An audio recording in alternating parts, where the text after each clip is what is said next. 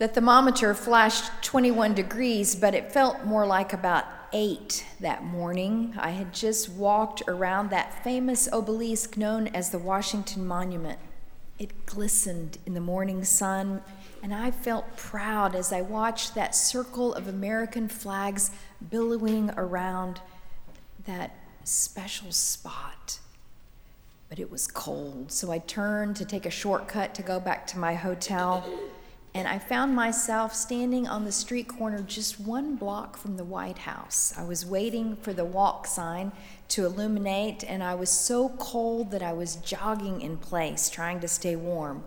I was dressed wearing two layers of athletic wear, a ski hat, warm gloves, and a down coat, and then I glanced down near my feet, and just about six feet from my feet on the sidewalk, was a homeless person in a sleeping bag, sleeping soundly on a grate where the warm air was blowing up. My first thought was, this is awful. This is terrible. Here in the greatest land on the earth, at the seat of power, how can we have a homeless person sleeping on the streets in the shadow of the White House? I thought surely we should pass some laws, and by we, I mean they those people in Congress at the other end of Pennsylvania Avenue, they should pass some laws to make it possible for all men and women, both the mentally ill and the drug addicted, the veterans and the victims of extreme poverty, to all have the opportunity to sleep inside of a warm house instead of on the sidewalk. Systemic change, I thought to myself while I waited for the walk sign to illuminate. That's the answer but I never walked over to the homeless person shivering inside of that sleeping bag to find out if it was a man or a woman and to offer her a cup of coffee or a gift card to Panera. I did not offer to pray with her or to listen to the story that led her to sleep on the streets.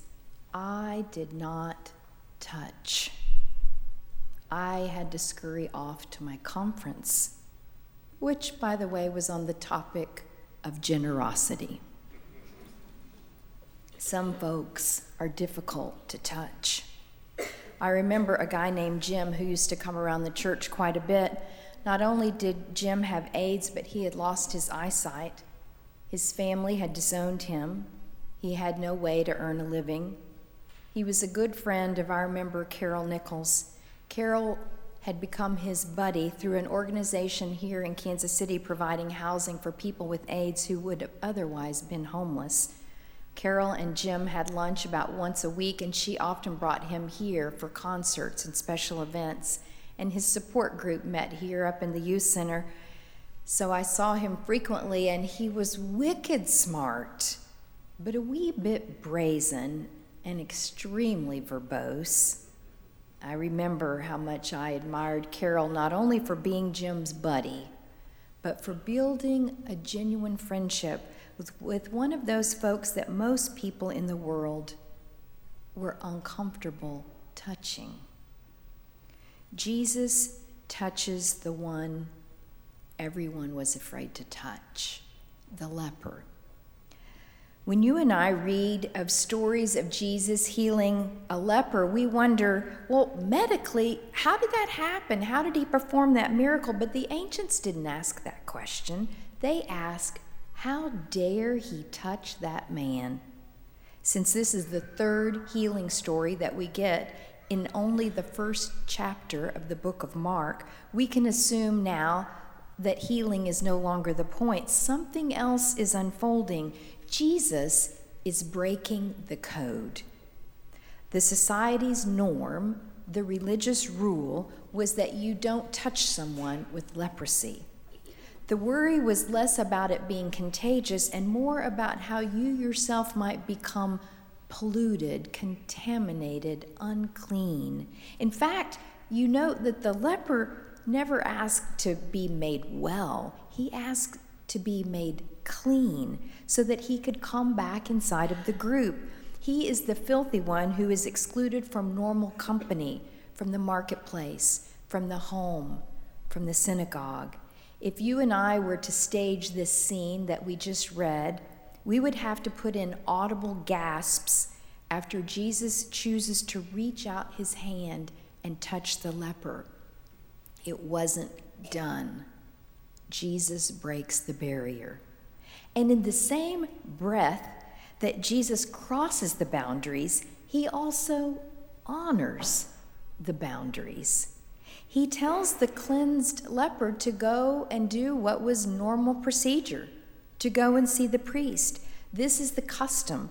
It is found both in the book of Leviticus and it was the common practice. A leper, whether he had normal everyday eczema or a serious disfiguring skin disease like Hansen's disease, what we would call leprosy today, once cleansed, you had to be certified by the priest before being welcomed back into the communal life, into the school, into the village. So, in one moment, Jesus both defies the social order and supports it. He breaks the code and he tells the man to go and follow the code. So, where does that leave us? How are you and I, as modern Christians, supposed to know when we are to push on the envelope and when to, we are to comply with the accepted social norms? How do we walk that fine line between protesting what we know in our gut is terribly wrong and going with the flow inside this community of faith? One example of this tension unfolds in the text itself. For we're told that when Jesus saw the leper, he was moved with pity. But many commentators say that Jesus was actually moved with anger. Depends on how you read the ancient manuscripts.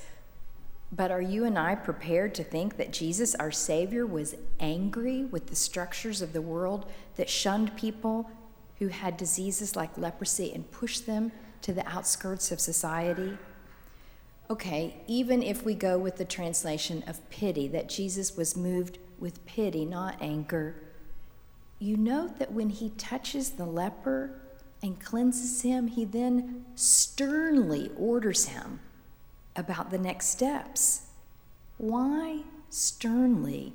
Doesn't Jesus look better to us meek and mild, not stern? One of the most popular TV shows in recent years has been the show called Breaking Bad. Now, I've not watched it, so I'm not recommending it, but the premise cleverly reels in the viewer the show is about a high school chemistry teacher who finds out that he has a serious form of cancer that will involve very serious, very expensive medical treatment. And he knows that getting the treatment will bankrupt his family.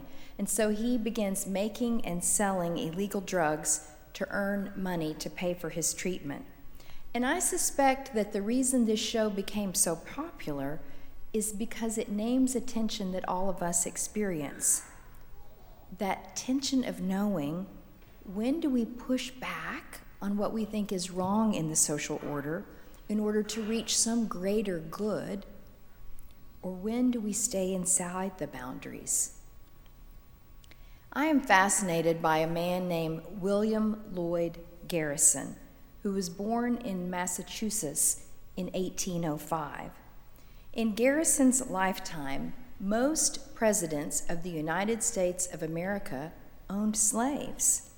The United States economy was built on slave labor, and slaves even helped construct some famous federal buildings in Washington, like the Capitol and the White House. Garrison, in his life, saw children ripped from their mother's arms and sold into another man's property he saw married couples separated for life and people treated as if they were animals. When this white, educated man turned 25 years old, he joined the fledgling abolitionist movement, speaking eloquently and passionately against what he saw as a grave injustice in society. In the first issue of his anti slavery newspaper, Garrison wrote, I do not wish to think or speak or write with moderation. I am in earnest. I will not equivocate. I will not excuse. I will not retreat a single inch. I will be heard. I am baffled by his courage, but more than that, by his insight. How did he come to question what was the social norm of his time? How did he feel certain enough that he found the courage to speak up, to risk his own life, to risk his family's safety, and to agitate for change? When do you and I push on the boundary, and when do we honor it? Dr. Arnold Gold was a pediatric neurologist in New York City. He became distressed in his own medical career when he saw that doctors were becoming more and more focused on the new med- medical technology, such as MRIs and CAT scans, and less and less focused on the patients. One day, Dr. Gold was making rounds with a student when the student said to him, Dr. Gold, uh, the brain tumor in 209? And Dr. Gold said, The brain tumor? Isn't there a child involved? Tell me, he said, about the child, about the family, about how the family is responding to this situation. Do you know any of this? And the student didn't. That night, Dr. Gold went home and he complained to his wife, bemoaning the direction that medicine was heading. And she said, You know, Arnold, I'm tired of you griping about medicine. Do something about it or shut up. And so Dr. Gold became a champion for compassionate, patient centered care. He tried to change the way that medical students were educated and tried to figure out ways to teach them empathy and compassion not just how to read a CAT scan. He introduced the white coat ceremonies at medical schools where students would take the Hippocratic Oath in the early days of their medical education rather than upon graduation. He said, You are only half a physician if you're just good at your craft. This week, the New York Times reported his death at the age of 92. And I wondered how does a doctor stay both inside the medical system and yet work to change it and make it better? You and I live in a world of extremely complex issues immigration, race relations, environmental destruction, gender inequality, mounting debt, the threat of war. There is plenty to confound us, challenge us, anger us, agitate. What do you suppose God calls us to do in the middle of these complex issues? If you find yourself confused, you may be in just the right place. If you have a plan and it does not go according to your plan, you may be exactly where God needs you. Here at the beginning of Mark's gospel, Jesus tells the leper, Keep it a secret. Don't tell anyone. And instead, the leper, leper goes out and proclaims it boldly and loudly to everyone who will listen, spreading the word of Jesus' healing power so rapidly that he cannot even step outside now without being mobbed. And then, at the end of Mark's gospel, when the women go to the graveyard to anoint Jesus' dead body and they find that he is risen, that he is not here, someone tells them, Go and spread the good news of Jesus' resurrection. And they tell no one because they are afraid. When do we speak up?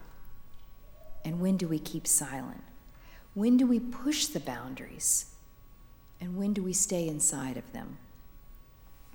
A 24 year old medical student named Ernesto Che Guevara took a break from his medical school studies and traveled throughout Latin America. He traveled with a friend named Alberto Granado, who was a biochemist specializing in leprosy. The two young men traveled and the account of their travels was recorded in a book Che wrote called Motorcycle Diaries.